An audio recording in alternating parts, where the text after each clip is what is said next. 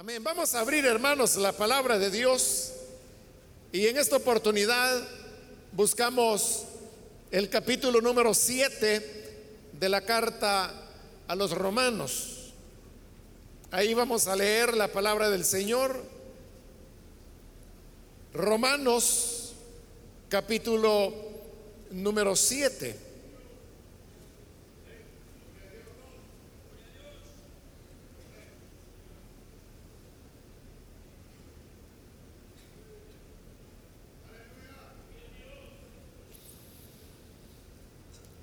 Dice la palabra de Dios en la carta a los Romanos capítulo 7, versículo 12 en adelante. De manera que la ley a la verdad es santa y el mandamiento santo, justo y bueno. Luego, lo que es bueno vino a ser muerte para mí? En ninguna manera, sino que el pecado, para mostrarse pecado, produjo en mí la muerte por medio de lo que es bueno, a fin de que por el mandamiento el pecado llegase a ser sobremanera pecaminoso. Porque sabemos que la ley es espiritual, mas yo soy carnal, vendido al pecado. Porque lo que hago no lo entiendo. Pues no hago lo que quiero, sino lo que aborrezco, eso hago. Y si lo que no quiero, esto hago, apruebo que la ley es buena. De manera que ya no soy yo quien hace aquello, sino el pecado que mora en mí. Y yo sé que en mí, esto es, en mi carne, no mora el bien. Porque el querer el bien está en mí, pero no el hacerlo. Porque no hago el bien que quiero, sino el mal que no quiero, eso hago.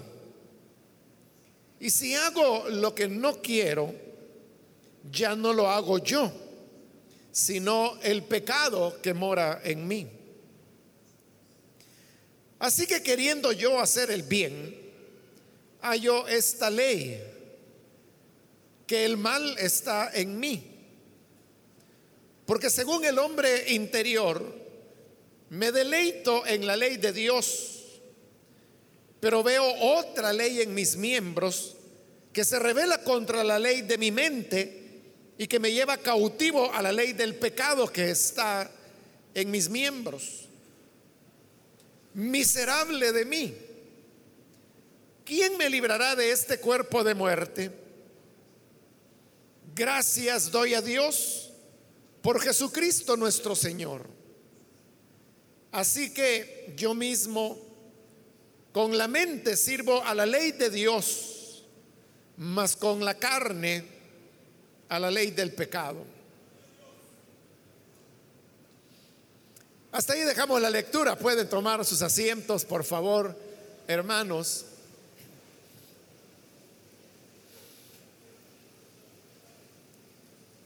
Al leer este pasaje, Creo, hermanos, que el contenido nos resulta familiar y no solamente por el hecho que es un capítulo de la Biblia bastante conocido, sino que además de eso también es la descripción de la experiencia que a diario como cristianos tenemos que enfrentar.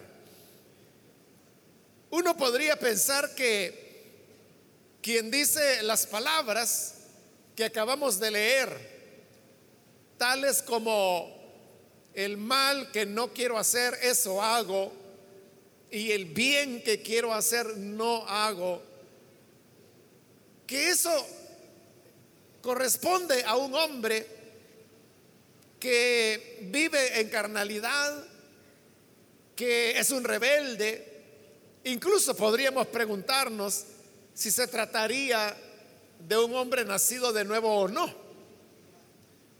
Pero el problema es que las palabras no fueron dichas ni por un incrédulo, ni por un rebelde, ni por un carnal. Fueron dichas nada menos que por el apóstol Pablo, al cual todos le reconocemos como un campeón de la fe y que es un modelo de lo que un auténtico cristiano debe ser. Al extremo que Pablo mismo se ponía a sí mismo como ejemplo y decía, imítenme a mí, teniendo Pablo una plena conciencia que en la medida en que le imitaran a él, estarían acercándose al ideal que Dios tiene para sus hijos. Entonces, ¿cómo es que un hombre de esa altura espiritual es capaz de decir palabras como las que hemos leído? Esto nos enseña, hermanos, que entonces no nos encontramos solos en esta lucha que enfrentamos por llegar a ser conforme a la voluntad de Dios. La lucha que a diario experimentamos entre lo que queremos hacer y no hacemos y aquello que no queremos hacer, pero que a final de cuentas terminamos haciendo, es algo común a todo el cristianismo y como vemos, no importa la madurez espiritual que una persona pueda alcanzar, siempre tendrá una lucha con la tentación. La tentación se define como una inclinación a hacer lo malo. Y todos somos conscientes y experimentamos qué es esto de la tentación, a qué le llamamos tentación, cómo se manifiesta y lo que ella representa en la lucha de todo cristiano. La tentación, hermanos, es una un mal diría que es progresivo, que comienza como una cosa muy pequeña, pero que luego tiene la capacidad de crecer hasta devorarnos totalmente. En realidad, usualmente la tentación siempre comienza de manera muy pequeña, en cosas muy pequeñas. Y cuando las personas ven que se trata de elementos pequeños, entonces se dan la licencia de permitirle a estos elementos que estén dentro de su vida, precisamente porque son pequeños. Nosotros somos los que mentalmente hacemos una separación entre lo que llamamos pecados grandes o graves y pecados pequeños. Entonces, a los pecados grandes nos referimos como el homicidio, la brujería, la idolatría, cosas de ese tipo, pero cuando hablamos de cosas pequeñas o pecaditos, entonces nos referimos a elementos como los pensamientos, las miradas, las emociones negativas que surgen en nuestro corazón en algún momento. Pero como le dije, el problema de la tentación es que comienza siendo algo muy pequeño pero que luego va tomando el control de la persona, va creciendo, hasta que puede llegarse a convertir en una adicción. Una adicción se define como aquello que si no lo tenemos, no nos permite desarrollar una vida, eh, diríamos, funcional o normal. Claro, una adicción puede ser a alcohol, a drogas, a tabaco, Pero en la definición que yo le acabo de dar, la adicción realmente puede ir más allá de esos elementos que nosotros usualmente reconocemos como adicciones. Incluso pudiera tratarse de un medicamento, el cual usted lo recibe por receta médica. No fue idea suya comenzarlo a tomar, fue un médico quien se lo recomendó.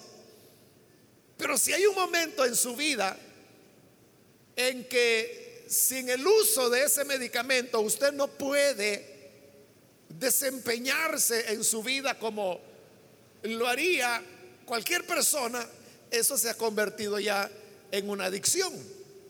Aunque no sea cocaína, no sea crack o no sea cualquiera de las otras drogas ilícitas. Aún aquellos elementos que consideramos tan inofensivos como el tema de los pensamientos, porque uno puede decir, bueno, lo que yo pienso, esto no afecta a los demás, esto no afecta a mi familia, porque al fin y al cabo ni lo saben, nadie puede saber qué es lo que usted tiene en su mente, qué es lo que está pensando. Entonces usted cree que cultivar pensamientos negativos es algo que no causará daño y que por lo tanto no es algo tan grave. Pero como todas las cosas que comienzan pequeñas, también los pensamientos pueden llegarse a convertir en una adicción. Hay un autor que escribe acerca de este tema y encontré una frase de él en uno de sus libros relacionado con este tema de los pensamientos y él dice así, algunos de nosotros hacemos con nuestras mentes lo que la mayor parte de gente nunca hará con sus cuerpos, porque nos volvemos adictos en nuestra manera de pensar. Como creemos y pensamos que nuestros pensamientos no van a dañar a otras personas y creemos que tampoco a nosotros, entonces dice, nos dedicamos a cultivar en nuestra mente pensamientos que la mayor parte de personas nunca van a hacer con sus cuerpos. Y esto se convierte en una adicción. Y así es como estos pensamientos se vuelven en pensamientos obsesivos, que vienen una y otra vez y nos asaltan en el peor de los momentos. Es porque la persona se habituó a pensar de esa manera. Entonces, la tentación es algo que nosotros debemos atajar desde el momento mismo en que nace. Porque si le dejamos crecer, después se volverá algo incontrolable. Y debemos reconocer también, hermanos, que la tentación es siempre presente. La tentación siempre es presente. La tentación puede manifestarse en cualquier momento. Yo le aseguro que no hay un solo día de nuestra vida en que no tengamos al menos una tentación. Aunque lo usual será que tendremos muchas y variadas.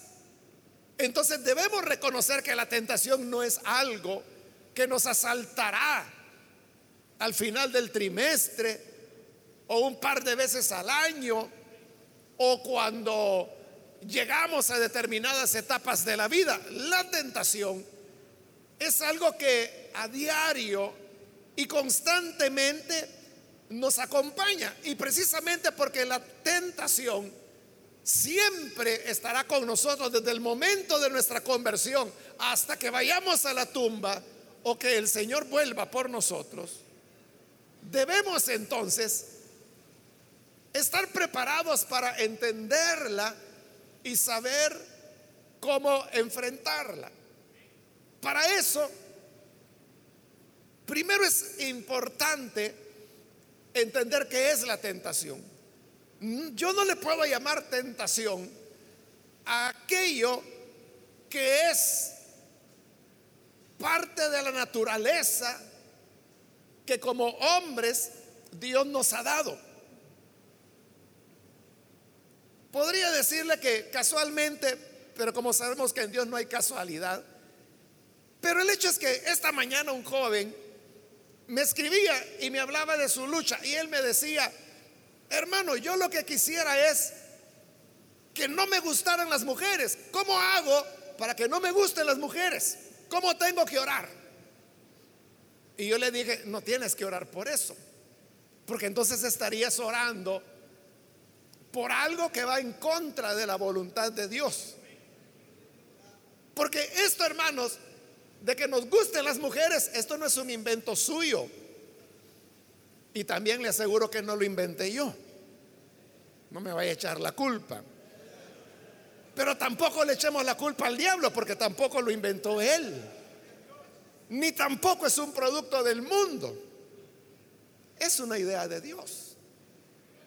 Fue a Dios al que se le ocurrió que nos gustaran las mujeres. Eso no puede ser llamado tentación. Porque Santiago dice claramente que Dios no tienta a nadie, pero a todos Él nos dio ese atractivo, el atractivo que sentimos hacia la mujer. Y no solamente eso, sino que otras características que corresponden al hecho de ser hombre. Entonces, si yo me voy a enfocar pensando en que tengo que desprenderme de la naturaleza que Dios me ha dado, voy a terminar frustrado. Voy a terminar pensando o que soy un diablo, o que no soy hijo de Dios, o que no he nacido de nuevo, o que Dios no me escucha, o que Dios no existe, o que Dios está pidiendo un imposible. Pero Dios no nos está pidiendo que nosotros renunciemos a nuestra naturaleza. Esa es la primera aclaración. La segunda aclaración es que esta naturaleza con la que Dios nos ha dotado, tampoco podemos utilizarla como excusa para ceder a la tentación. Vuelvo al ejemplo de que nos gustan las mujeres. Entonces, yo no puedo luchar contra ellos, o sea, eso es así. Ya le dije, es Dios quien ideó eso. Él fue quien nos entregó ese don y por lo tanto es algo santo, sagrado que Dios nos dio. Pero yo no puedo utilizar eso para decir, es que vea, yo soy hombre y esa es mi, mi naturaleza. Entonces yo necesito depredar a cuanta mujer encuentre en el camino. Y no me importa si es menor de edad, si es mayor de edad, si es casada, si es soltera, media vez tenga falta o pantalón, ahí vamos. eso tampoco yo puedo hacerlo, porque eso ya es una distorsión, eso ya es una tentación y eso ya es un pecado. Entonces uno debe tener un equilibrio entre aquello que Dios nos ha dado como naturaleza, pero que yo tengo que usar de una manera correcta dentro de los parámetros, de los cánones que Dios ha establecido para cada una de las características que como hombres Él nos regaló. Si hablamos del tema de la sexualidad, usted sabe que hay parámetros claramente establecidos. Y esos parámetros se llaman matrimonio, se llama fidelidad, se llama pureza, se llama integridad. Esos son los parámetros. De igual manera, Dios ha puesto en nosotros el instinto de alimentarnos. Pero yo podría comer como que si soy un barril sin fondo y volverme en una persona enferma, diabética, con problemas de presión del corazón y todo eso. O pudiera usar responsablemente el instinto que Él ha puesto en mí. Y entonces entender que yo no vivo para comer, sino que como para vivir, pero para vivir bien, porque tengo que cuidar el cuerpo que es no mío, sino templo del Espíritu Santo. Entonces hay parámetros. O sea, no es que se le va a prohibir al creyente que coma. Y tampoco se trata, como el joven de la mañana, que oremos diciéndole, Señor, por favor, quítame tanta hambre que yo siento. Es que no es así. Dios le ha dotado con ello, pero lo que Él quiere es que usted sea responsable, que sea disciplinado, que pueda desarrollar la tarea o la función que Él le ha otorgado de la manera correcta. Ahora, quiero decirle que esto de la tentación, hermanos, es como algo paradójico porque la persona menos espiritual es la que menos consciente está de su tentación. A mayor madurez una persona tiene, más consciente está de la lucha que libra. Por eso es que Pablo escribe esto. Pablo escribió Romanos, se cree que es la última carta que él escribió, al final de su ministerio, es decir, en plena madurez de hombre, de ministro, de ejercicio pastoral y apostólico, un hombre que había ya desarrollado como el que más espiritualmente. Pero vea la gran conciencia que él tiene de la lucha que se libra dentro de sí. Entonces, el carnal es el que dice, no, yo nunca voy a caer en una tentación así. No, yo, una caída como esa que tuvo ese hermanito, yo no la voy a tener. Ese es el carnal. Ese es el que no está consciente de su propia pecaminosidad. Mientras más espiritual es la persona, más conciencia tiene de lo vulnerable que es ante la tentación. Entonces, para reconocer, hermanos, cuál es la la manera de enfrentar la tentación, primero tenemos que estar conscientes de ella. A veces uno cree que la tentación es algo que se reserva para el adolescente. Y hay gente que dice, mire, si cuando yo tenía 18 años, 22 años, yo era tremendo, pero ya tengo 50. Ya me calmé. Ese es el carnal. Él no sabe el peligro que está enfrentando. Hay un famoso evangelista estadounidense que todos hemos oído hablar de él, Billy Graham. Billy Graham actualmente tiene 98 años y medio. Usted sabe que cuando los niños están ansiosos por crecer y solo tienen 6 años, dicen, tengo 6 años y medio, porque ya quieren llegar al 7. Pero después de los 90, el poder vivir medio año es un logro. Y por eso le digo, él tiene 98 años y medio. Y en su antepenúltimo libro, que él creyó que iba a ser el último, que se llama Cerca de casa, porque él pensaba que era su último libro, hoy escribió otro después de ese. Pero en este libro él en, el primer capítulo creo que es, él dice varias cosas que me llamaron la atención. La primera es que él dice,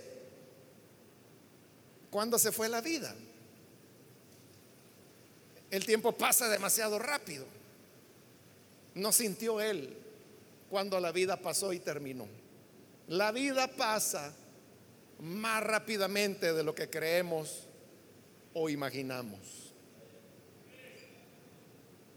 Y lo otro que dice es esto, el tema de la tentación. Él dice, yo creí que cuando llegara viejo, la tentación ya no es un problema. Uno diría, bueno, y para un viejito,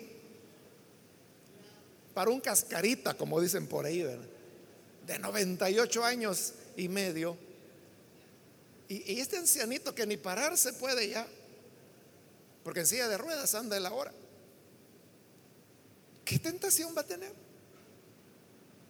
Eso es lo que él dice en el libro. Yo no creí que se iba a llegar a esta edad y que las tentaciones ahora serían más fuertes que cuando él tenía 40 años menos. Entonces, en la medida que el ser humano madura, espiritualmente se hace más consciente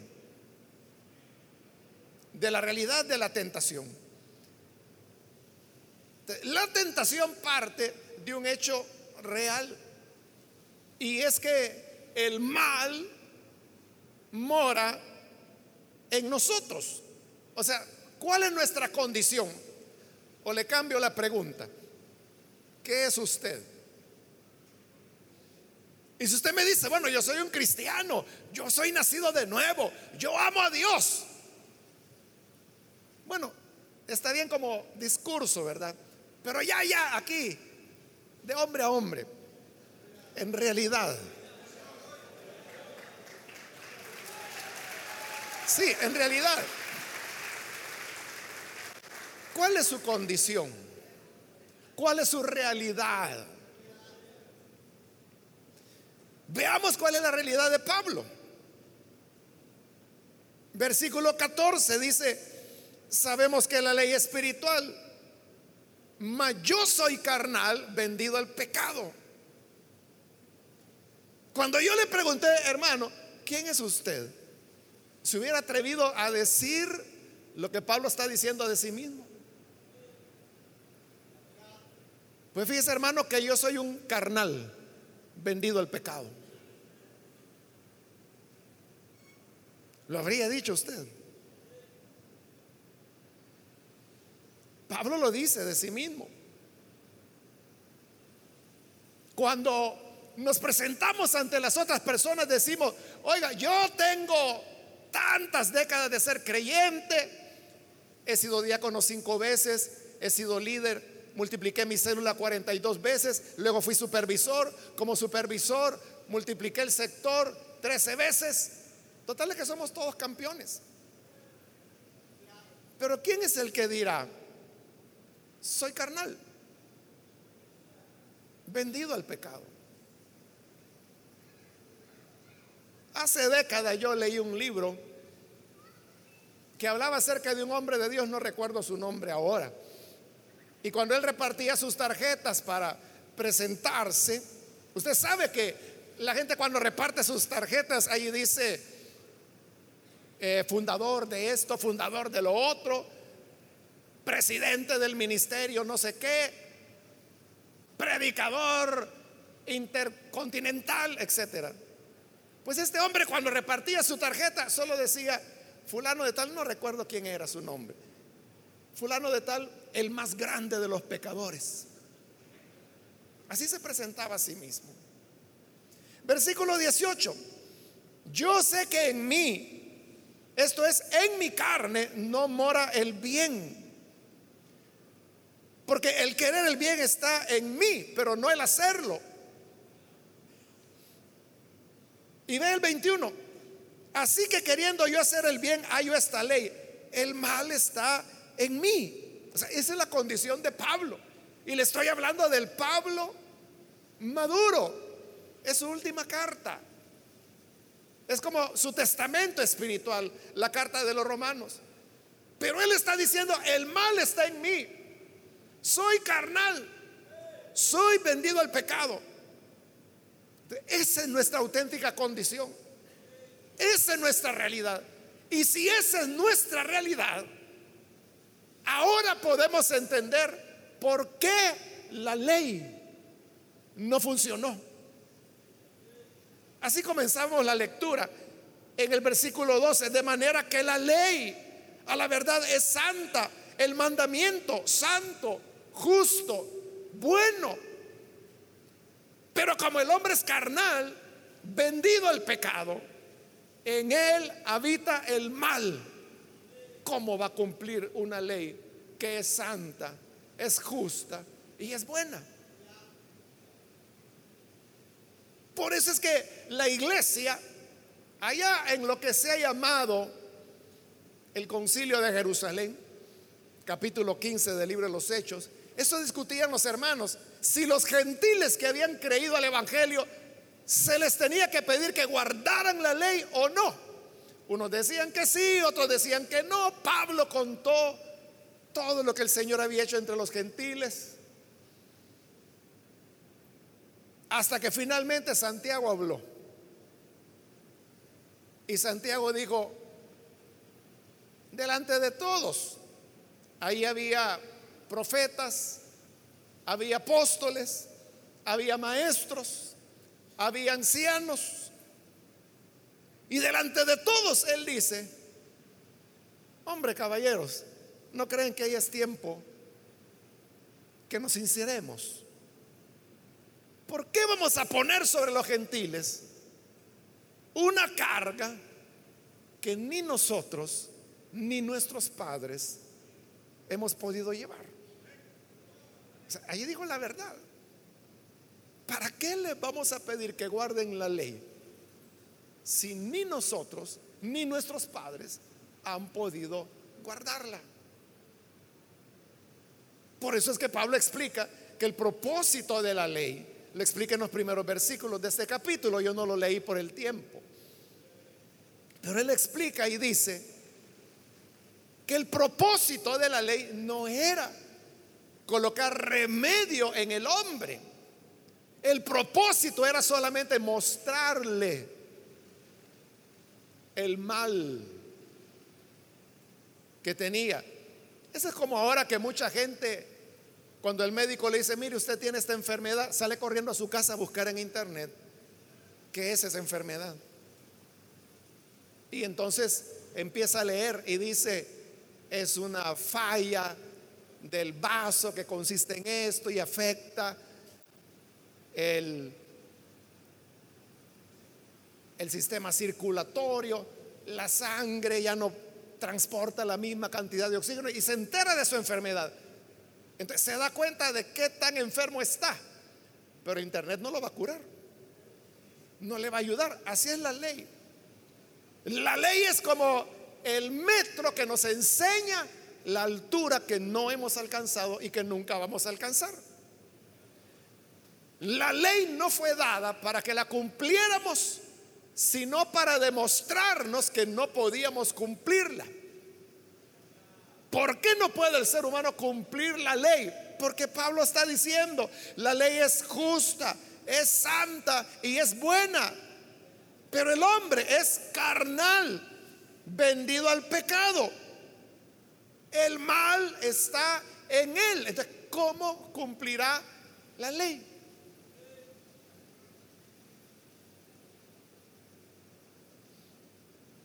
Por eso, hermanos, si esa es nuestra condición, de vendidos al pecado, de ser carnales, que el mal mora en nosotros, por eso es que no funcionan aquellos propósitos que usted hace como resoluciones, como las resoluciones de nuevo año, ¿verdad? Que hay gente que dice, hoy en este año, que ya pasaron seis meses, me propongo, ya no voy a hacer tal o cual cosa mala. Y ahorita que acabo de mencionarle que ya estamos a mitad del año, se acordó, ay sí, es cierto, el 3 de enero yo hice esa resolución. No la va a cumplir. No lo hará realidad. Los estudios enseñan porque hasta de eso se han hecho estudios, ¿no? De las resoluciones de año nuevo, que las resoluciones de año nuevo se desvanecen a los 21 días de haberse iniciado. Es decir, que para el 21 de enero ya todo el mundo abandonó sus resoluciones de año nuevo y no ha terminado ni el primer mes del año. Usted no puede tomar ese tipo de, de decisión o promesas que le hace a Dios y dice, Señor, perdóname porque te fallé, pero última vez que lo hizo, te prometo que nunca más lo vuelvo a hacer. Lo va a volver a hacer. Porque en nosotros mora el mal. Entonces lo que necesitamos es algo diferente a que nos estén diciendo que hay que hacer. No se trata, hermanos, de establecer normas o de decir, esto es prohibido, esto es obligación, como en un cuartel, ¿verdad? Donde hay una reglamentación o en, en una escuela que debería haber una reglamentación. No funciona así el ser humano.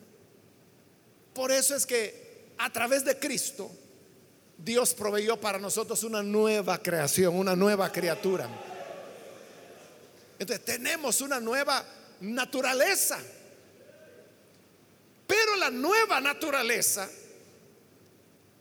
habita en el mismo cuerpo en que tenemos la, antigua. No hay que confundir. Vieja naturaleza no significa el cuerpo. El cuerpo no es malo. El cuerpo es neutro. El cuerpo es simplemente un instrumento. Como Pablo lo dice en esta misma carta a los romanos.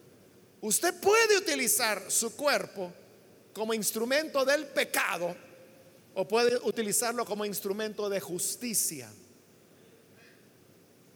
El cuerpo no es ni bueno ni malo, entonces usted no tiene por qué comenzar a azotarse creyendo que con eso se le va a quitar la carnalidad. Esa idea, hermano, surgió del hecho que carne es un concepto teológico que no significa el cuerpo. Carne significa la naturaleza pecaminosa que heredamos de Adán. Eso es carne. Pero como se llama carne, nosotros lo relacionamos con el cuerpo. Pero no, es así. El cuerpo no es la carne. Es decir, el cuerpo no es la naturaleza pecaminosa. La naturaleza pecaminosa mora en el cuerpo. Pero la nueva naturaleza de Dios también mora en el cuerpo. Entonces, cuando la nueva naturaleza viene a morar en el cuerpo, es como que a usted le dijeron, vea, le vamos a regalar una casa. No está nueva, hay otra familia que vivió allí. Pero aquí está la llave, es suya, puede ir y habitarla. Y usted se va con su llave, llega a la dirección, dice, ah, aquí en la casa, está bonita, está grande. Pero cuando abre la puerta y entra, se da cuenta que la familia que vivió allí quizás era familia de cerdos. Porque encuentra que todo está sucio, lleno de tierra, hay ratas, cucarachas y alacranes. El techo se cayó hace a saber cuántos días. Las paredes no se puede atinar ni de qué color eran ya. Y además de eso, le dejaron los muebles, si se pueden llamar así, aunque es un montón de basura acumulada. pero le regalaron la casa y es donde tiene que vivir. Entonces, ¿qué hace usted? Primero empieza a sacar toda la basura, barre, limpia, arregla el techo, saca las plagas que hay ahí, fumiga, comienza a pintar, limpia el piso o lo cambia, repara lo que está mal, hasta que finalmente usted tiene una casa que puede recibir el nombre de eso. Puede llamarse casa ya propiamente. Así es cuando la nueva naturaleza viene a morar y es engendrada en nosotros por la palabra y por el Espíritu. ¿Qué es lo que encuentra en nosotros? Lo que encuentra es un cuerpo habituado al pecado, inclinado a la agresividad, a la violencia, al mal humor, al enojo, a la malcriadeza, a la inmoralidad, a la promiscuidad, a la lujuria, a la bebida, a las drogas. Hay que empezar a limpiar eso. Transformar la realidad del estilo de vida que esa persona tiene.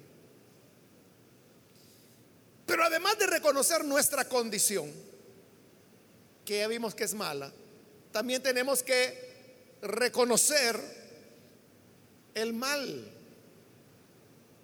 que habita en nosotros.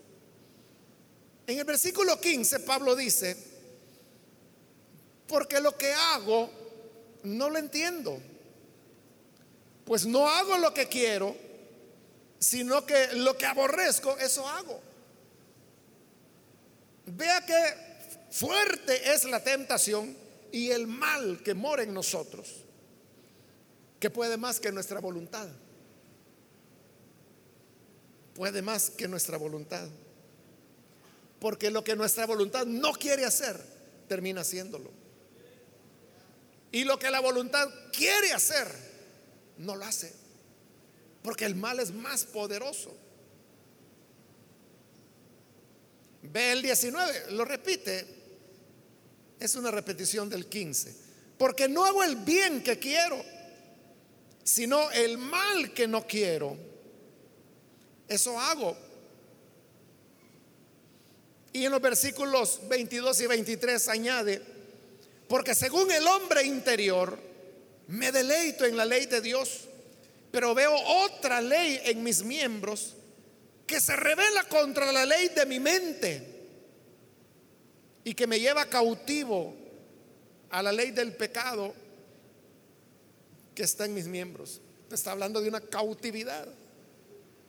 Ese es el mal que mora en nosotros. Es muy poderoso, más que nuestra voluntad. ¿Qué significa eso? Que no basta, hermanos, nuestra decisión o nuestro deseo para lograr vencer el mal, porque el mal es más poderoso que nuestra voluntad. O sea, usted puede decir, es que mi anhelo es amar a Jesús, mi anhelo es ser más santo y más puro que la luz. O sea, como deseo está bueno, ¿verdad? Pero que lo vaya a lograr.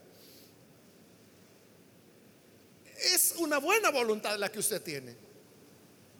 Pero Pablo dice, no hago lo que quiero. Lo que no quiero hago.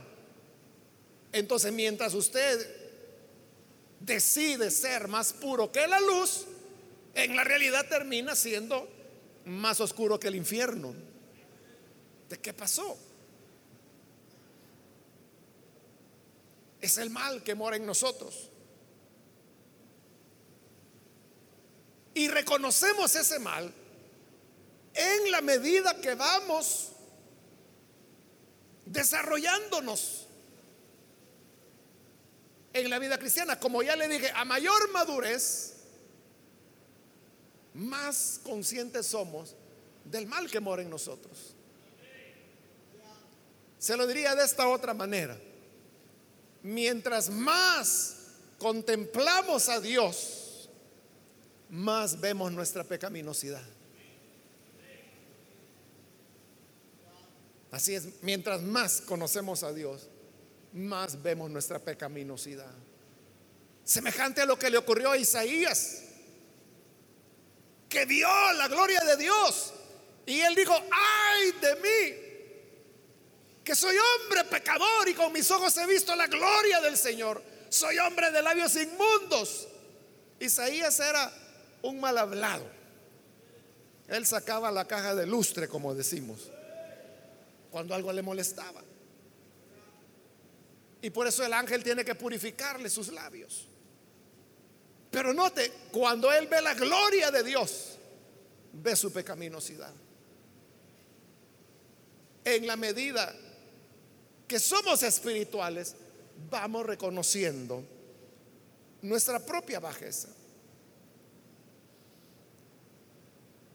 Por eso no debe extrañarnos la conclusión a la que Pablo llega en el versículo 24 cuando dice, miserable de mí, ¿quién me librará de este cuerpo de muerte? Eso es lo que somos, hermanos. Miserables. Somos miserables. No somos buenos. Ni tenemos buena voluntad. Ni hay sensibilidad ni conciencia. Somos miserables. El ser humano es miserable. Es despreciable.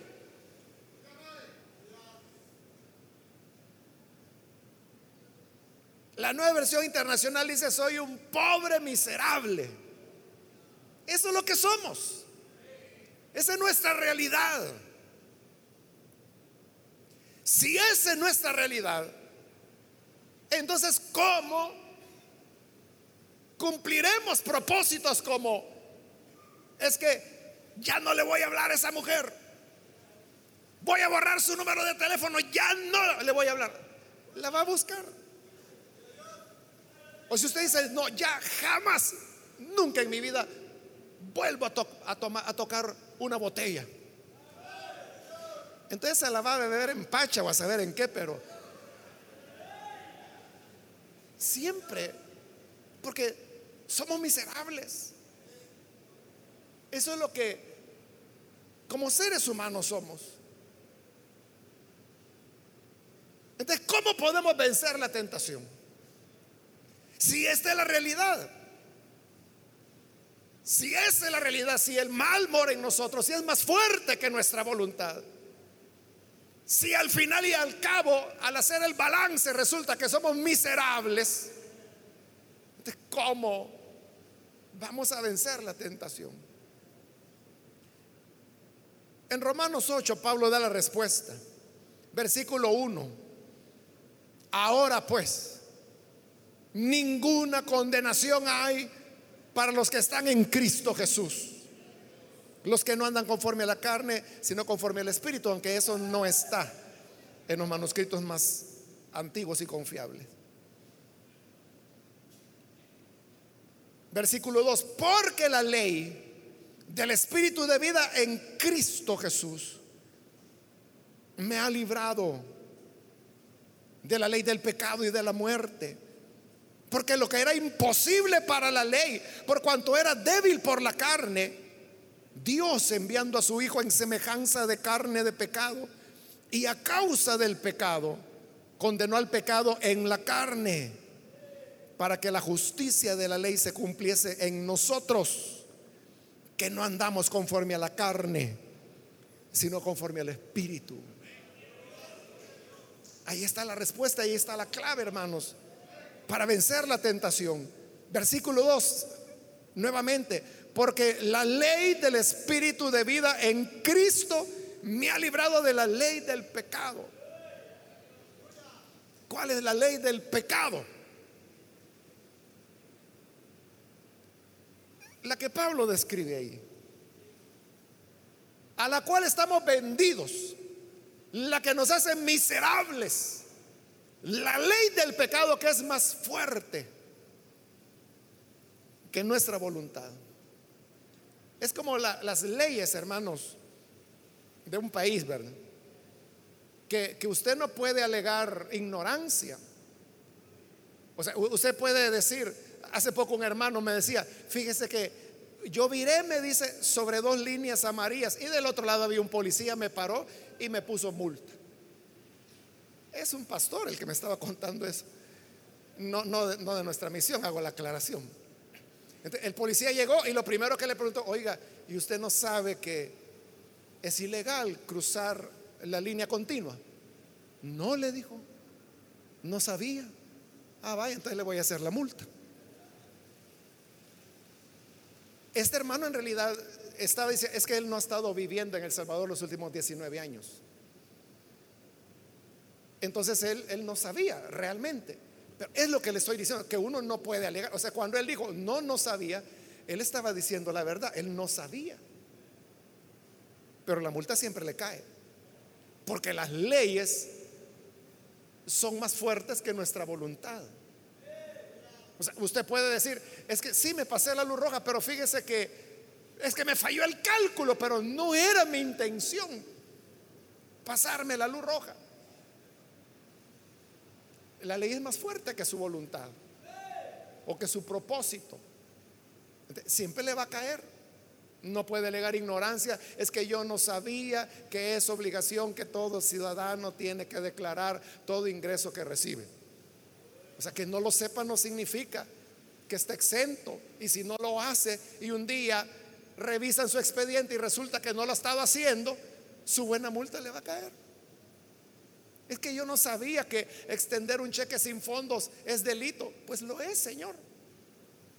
Es que yo no sabía, pero lo hizo. Entonces, y lo peor que no es excarcelable el extender fondo, cheque sin fondo.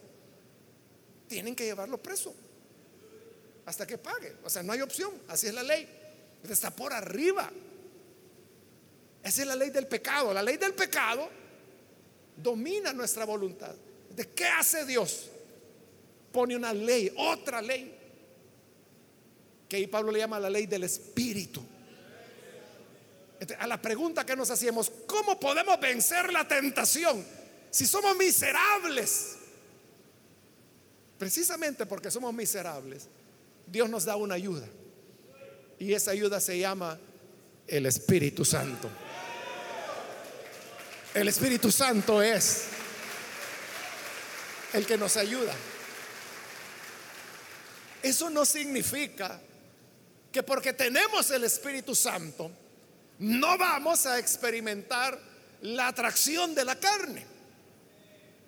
Sí vamos a experimentar la inclinación hacia el pecado, pero lo que el Espíritu hace es que nos ayuda a que no sigamos ese deseo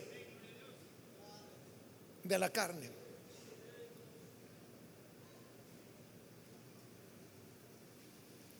Es igual, hermanos, que, que la ley de la gravedad. Que todo objeto que tiene masa es atraído hacia el centro gravitacional de la Tierra. Entonces, cualquier cosa que tenga masa y usted la suelta, va a caer a tierra. La suelta, cae a tierra. Por eso es que hay un dicho que dice, todo lo que sube tiene que bajar. Así es. En algún momento bajará. El hombre colocó satélites que orbitan alrededor del planeta. Un día subieron y hoy ya están cayendo. Cohetes que se lanzaron hace 40, 50 años atrás. Ya están cayendo. Todo lo que sube tiene que bajar porque nadie puede violar la ley de la gravedad. Pero a principios del siglo pasado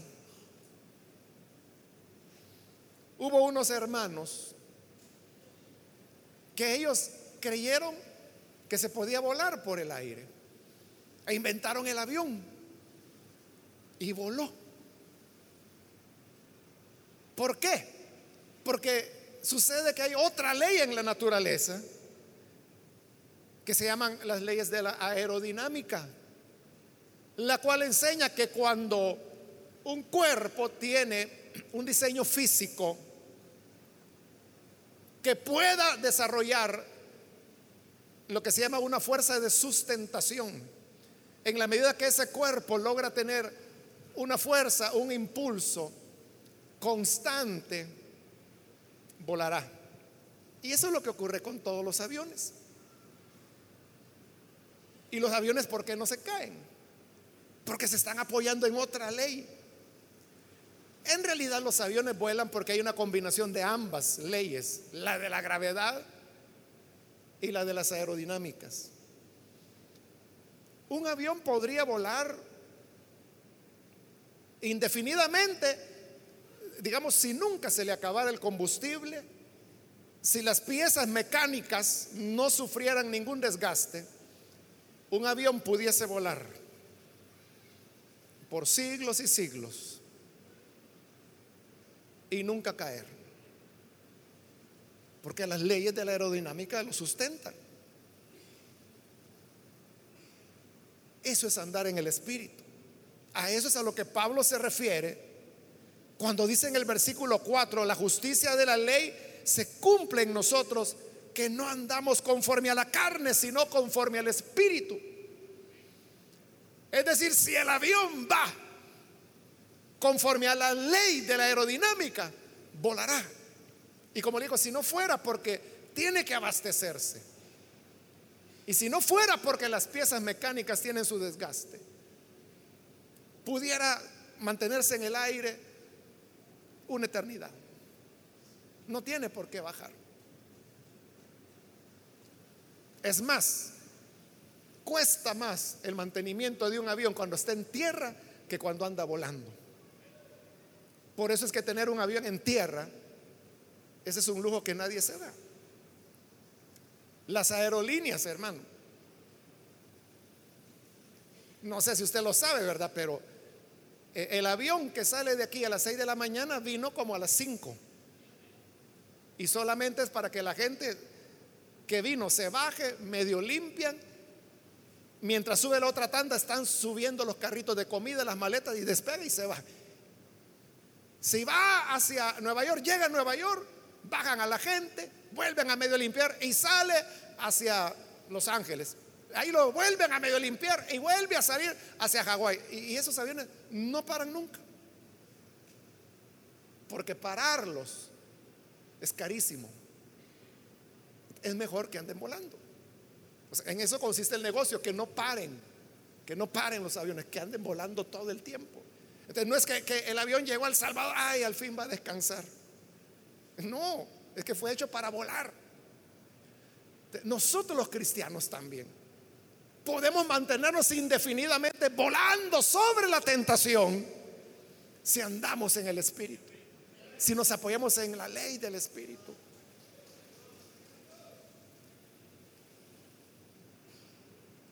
Hay vuelos que son larguísimos, de Los Ángeles a Seúl. Son 15 horas de vuelo. No para el avión. Pero 15 horas es nada. Si no fuera, como le digo, que tiene que reabastecerse de combustible, pudiera volar 30, 40, 100 horas o 100 días o 100 años y no tendría por qué parar. Entonces, ¿cómo hacemos para andar en el Espíritu, en la ley del Espíritu que es superior a la ley del pecado? Haciendo dos cosas. Una, hay que debilitar a la carne. Y no estoy hablando del cuerpo, estoy hablando de la naturaleza pecaminosa. Hay que hacerla morir de hambre. Entonces usted sabe que si usted tiene una vaquita, pero esa vaquita no le da pasto, no le da agua, no le da alimento, se irá enflaqueciendo, enflaqueciendo, llegará un momento en que será hueso forrado de piel y luego el animalito va a morir. Eso tenemos que hacer con nuestra naturaleza pecaminosa, ponerle en ayuno. No le estoy diciendo un ayuno de los que se hacen aquí. Porque hay gente que dice, voy a ir al ayuno porque tengo que golpear esta carne. Usted puede estar en el ayuno y no darle ni un golpe a su carne. Porque la carne no es el cuerpo. Y yo lo he dicho tantas veces y en el manual de doctrina lo dice. Ayuno no es aguantar hambre. Eso en nada beneficia a nadie. Eso a nadie es espiritual. Eso a nadie le ayuda a vencer el pecado. La gracia del ayuno es la oración que usted hace en él. El orar es lo que golpea la naturaleza pecaminosa. Entonces, ¿cómo yo puedo poner en desnutrición a mi naturaleza pecaminosa? No alimentándola. ¿Y qué es lo que alimenta la carne? Tantas cosas como los chistes vulgares, los amigos con quienes usted se relaciona, películas inmorales, revistas indecentes, o qué es lo que usted busca y lee en las redes. Como les decía hace poco a unos hermanos pastores, que eso de, las redes sociales no es nada más que el chisme moderno. meterse en las redes, hermano, es como que está preguntando ahí a la gente más chismosa, mire, ¿y qué chisme tiene de nuevo? ¿Qué murmuración hay? ¿Qué calumnia tiene? Eso es lo que va a encontrar. Eso es lo que alimenta la carne. Pero lo que tenemos que hacer es alimentar la nueva naturaleza. ¿Cómo alimentamos la nueva naturaleza? A través de la lectura de la palabra. Pregúntese honestamente, ¿usted lee la palabra de Dios? El pedacito que leemos aquí antes del mensaje, eso es lo que lee. O sea, pero en realidad lee la palabra de Dios. Por las preguntas que hacen, uno sabe que no conocen la Biblia. Solo la andan de desodorante, colgando bajo el brazo. Es solo un adorno para ir a la iglesia. No la leen, no la conocen. Es decir, no alimentan su hombre espiritual. La oración es otra manera de alimentar al hombre espiritual. Usted ora ¿Cuándo ora? La oracioncita que hacemos acá cuando va a iniciar la predicación o la que hacemos al final. O la oracioncita que hace para comer. En una ocasión había un congreso de una denominación grande en México y llegó la hora de comer. Y estábamos en la mesa de unos 10 pastores y le dijeron, hermano, ¿pudiera usted orar por la comida? Sí, hermanos, con mucho gusto. Gracias, Señor, por la comida. Amén. Y le dijeron los hermanos, usted queda oficialmente nombrado como el orador. Usted va a orar siempre. Porque fue la oración más relámpago. Solo digo eso, Señor, gracias por la comida. Amén. Esa es su oración. La oración significa una dependencia de Dios alimenta el espíritu el congregarse. El congregarse. Alimenta el espíritu la amistad con los hermanos. Relacionarse con los hermanos en lugar de que usted ande relacionándose con los vagos de la colonia. O sea, yo no le digo que no les hable, pero cuando les hable, sea usted el que habla y el que le llega a hablar acerca de la esperanza que hay en Cristo Jesús. Pero si va a llegar a hablar o a escuchar las vulgaridades que ellos hablan, mira esa vez de la fulana. No, hombre, si el fulano ya la revolcó. Ah, no, hombre, si ese ya es como el tercero. Si yo te contara, eso lo va a edificar. Pero cuando la comunión es entre cristianos, las pláticas son, hermano, mire lo que dice este pasaje. De veras, hermanos, no lo había visto. ¿Y qué querrá decir? No sé, busquemos en un diccionario. ¿Entiende? Es otro tipo de, conversación, de plática. Entonces todo depende en que nosotros nos involucramos. Entonces se trata de desnutrir la carne y fortalecer el espíritu. Cuando hacemos eso, es cuando usted le está colocando alas aerodinámicas a su vida. Y entonces cuando va a poder volar por arriba de la tentación. La tentación estará, pero estará ahí abajo y usted dará, volará por arriba de ella. Usted estará consciente que el mal mora en usted, que usted está vendido al pecado, es un miserable. Usted lo sabrá, pero porque sabe que es miserable, se aferra al espíritu y vuela alto la clave es andar en el Espíritu. La ley del Espíritu de vida. La ley más poderosa que Dios nos ha dado. La ley que nos puede hacer victoriosos. Pero si nos aferramos a ella, si andamos en el Espíritu, Juan dice, el que anda en luz no tropieza. Y Pablo dice, los que se emborrachan, de noche se emborrachan. ¿Qué es lo que usted busca? ¿Andar de día o andar de noche? Y eso significa andar con luz, andar con gente honesta, andar con gente que le va a inspirar espiritualmente, o andar con vagos, con borrachos, con mujeriegos. uno es el que escoge. Depende qué es lo que usted está alimentando, eso es lo que va a cobrar fuerza. Si usted solo viene a la iglesia el día del Padre, está frito. No, no va a poder salir adelante.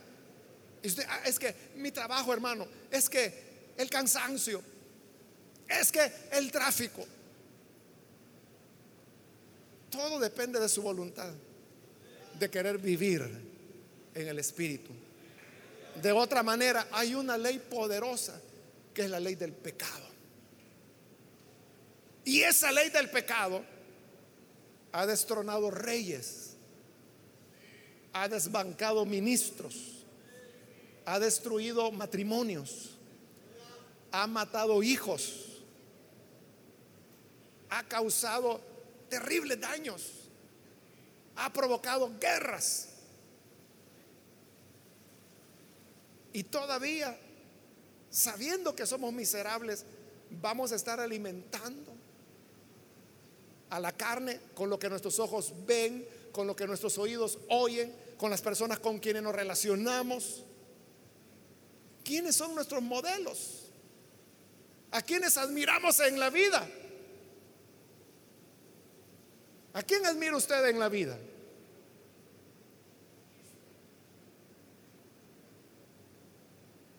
Y si usted dice, yo admiro a tal futbolista. Bueno, ¿a cuál? ¿El que le gustan los hombres o aquel que es un gran mujerero? ¿A cuál de ellos dos es a, los que admiran? ¿Entiende? Todos esos elementos son o están alimentando su carne o lo que va a alimentar su espiritualidad. Que Dios nos ayude, hermanos, para alimentar al hombre espiritual. Y quiero decirle que, como esta es una batalla de todos los días, es una batalla de hoy, le fallamos a Dios, pecamos contra Él, hacemos mal, nos ensuciamos, nos manchamos la cara y el corazón. Pero Cristo derramó su sangre para podernos limpiar del pecado. Si alguno ha pecado, dice la escritura, abogado tenemos para con el Padre, a Jesucristo el justo. Tenemos quien puede morar y abogar por nosotros. Hoy podemos poner un punto de partida en nuestra vida. Hoy podemos arrancar una nueva etapa de la vida cuando usted diga, hombre, yo me voy a apoyar en esa ley del Espíritu. Y si usted ha luchado, ha luchado, ha luchado y luchado por vencer un hábito y dice, no, puedo. Y él lo ha hecho con tanta sinceridad y le he pedido tanto a Dios. ¿Sabe lo que está fallando? Que lo está haciendo usted. Está queriendo que el mal que mora en usted haga lo bueno. Y jamás usted podrá cumplir los mandamientos. Pero entonces diga, ya no lo haré yo. Dejaré que la ley del espíritu de vida sea el que me gobierne, tome mi ser, tome control de mí. Ahí sí, mire, no tengamos pena ni temor que el Espíritu Santo tome posesión de nosotros. O sea, que Él nos posea. Queremos ser poseídos, pero por el Espíritu de Dios. al ser poseídos por el Espíritu de Dios, ese hábito que usted tanto lamenta se va a romper. Lo vencerá.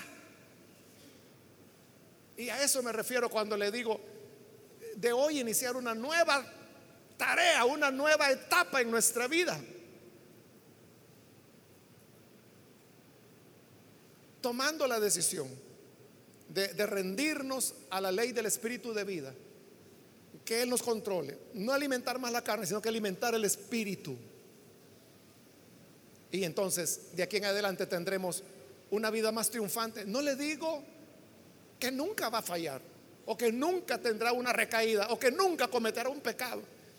Sí habrá. Pero volvámonos a levantar, hermanos. Volvámonos a poner en pie. O sea, no, se quede, como se dice, llorando sobre la leche derramada. Siga adelante. Camine. Levántese. No se dé por vencido. Aprenda del error. ¿Qué, qué fue mal? ¿Cuál fue el descuido? Es que como yo vi que le simpatizaba y viera las, las, sonrisas que me hacía, pues yo me le acerqué, le hice un lance y me respondió. Cuando sentí él estaba tomando la mano, de ahí la abracé, de ahí la besé y de ahí hermano, pues ya ve, el diablo. No, no es el diablo, es usted el tonto. Claro. Está alimentando las obras de la carne. Entonces, ¿por qué no mirar hacia otro lado? Alimentar el espíritu. ¿Por qué no buscar a un hermano y decirle, hermano, esta es mi lucha? Yo tengo problemas para relacionarme con las mujeres, o sea, no puedo. O sea, ella llega con la mejor sana intención y yo rápido ya le estoy cayendo. Es un problema. Busque ayuda. Cuéntele a un hermano. Busque un pastor. Dígale, oremos juntos. Y esta persona le va a acompañar. Eso de rendirnos cuenta los unos a los otros, lo que Santiago dice, confesarnos los unos a los otros nuestros pecados. Eso nos ayuda. Pero yo le digo, ¿quién practica eso? ¿Quién de nosotros practica lo que la Biblia dice? Que nos confesemos los unos a los otros nuestros pecados. Al contrario, no. La idea, no, no, yo soy santo, no, yo... ¿El qué? ¿A usted todavía le gustan las mujeres? No, hermano, ¿qué le pasa? Arrepiéntase. ¿Entiende? Pura hipocresía. Pero tiene que llegar un momento como el que llegó la iglesia y el que llegó Santiago y que, no, hermanos, seamos honestos. ¿Para qué le vamos a exigir a los gentiles algo que ni nosotros ni nuestros padres cumplieron? No seamos hipócritas. Mejor dejemos que el Espíritu siga haciendo la obra que había comenzado a hacer. Eso fue lo determinante. Cuando Pedro dijo, ellos recibieron el Espíritu sin circuncidarse sin ser bautizados. Y lo recibieron igual que nosotros al principio. Entonces dijeron, si el Espíritu lo está haciendo, no podemos nosotros ser mejores que el Espíritu. La gente no se va a enderezar porque la agarren a tablazos, porque la maltraten, porque la regañen, porque la pongan de plantón, porque la pongan media hora bajo el sol con las manos en alto. No, eso no arregla a la gente. Lo que nos libra es que podamos andar en el Espíritu, alimentar nuestra espiritualidad. Y le repito, oración, lectura de la palabra, asistencia a la iglesia, amistad con hermanos cristianos, servicio al Señor. Cuando servimos al Señor también usted está alimentando el hombre interior y estrangule al exterior. Quítele los estímulos negativos, pecaminosos, los chambres, los comentarios. Es que andan diciendo que dijeron, que decían, que habían dicho, que mencionaron. Usted diga, mire, a mí no me importa eso. Yo lo que quiero es leer la Biblia, conocer más de Dios. Eso es lo que yo quiero.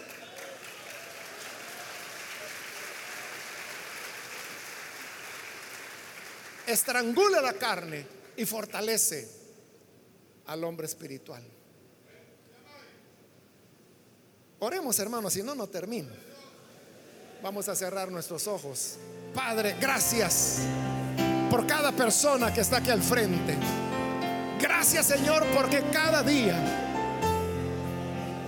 tú sigues redimiendo, salvando, perdonando ruego por las personas que están aquí, como también por aquellos que a través de televisión, de la radio, del internet están escuchando. Que esta palabra, Señor, les cambie, les regenere, haga de ellos hombres nuevos, nacidos de Dios, que puedan, Señor, volar bajo la ley del Espíritu de vida, que es más fuerte que la ley del pecado, más fuerte que nuestra voluntad, más fuerte que Satanás, que la carne, que el mundo. Dale victoria a cada hombre que está aquí al frente. Dale, Señor, el triunfo y que podamos ser siempre triunfadores y ser luz en medio de un mundo cargado de maldad, cargado de pecado. Por Jesús nuestro Señor lo pedimos y te damos las gracias. Amén. Y amén. Demos la bienvenida a todos estos hombres que están aquí al frente. Dios les bendiga, bienvenidos.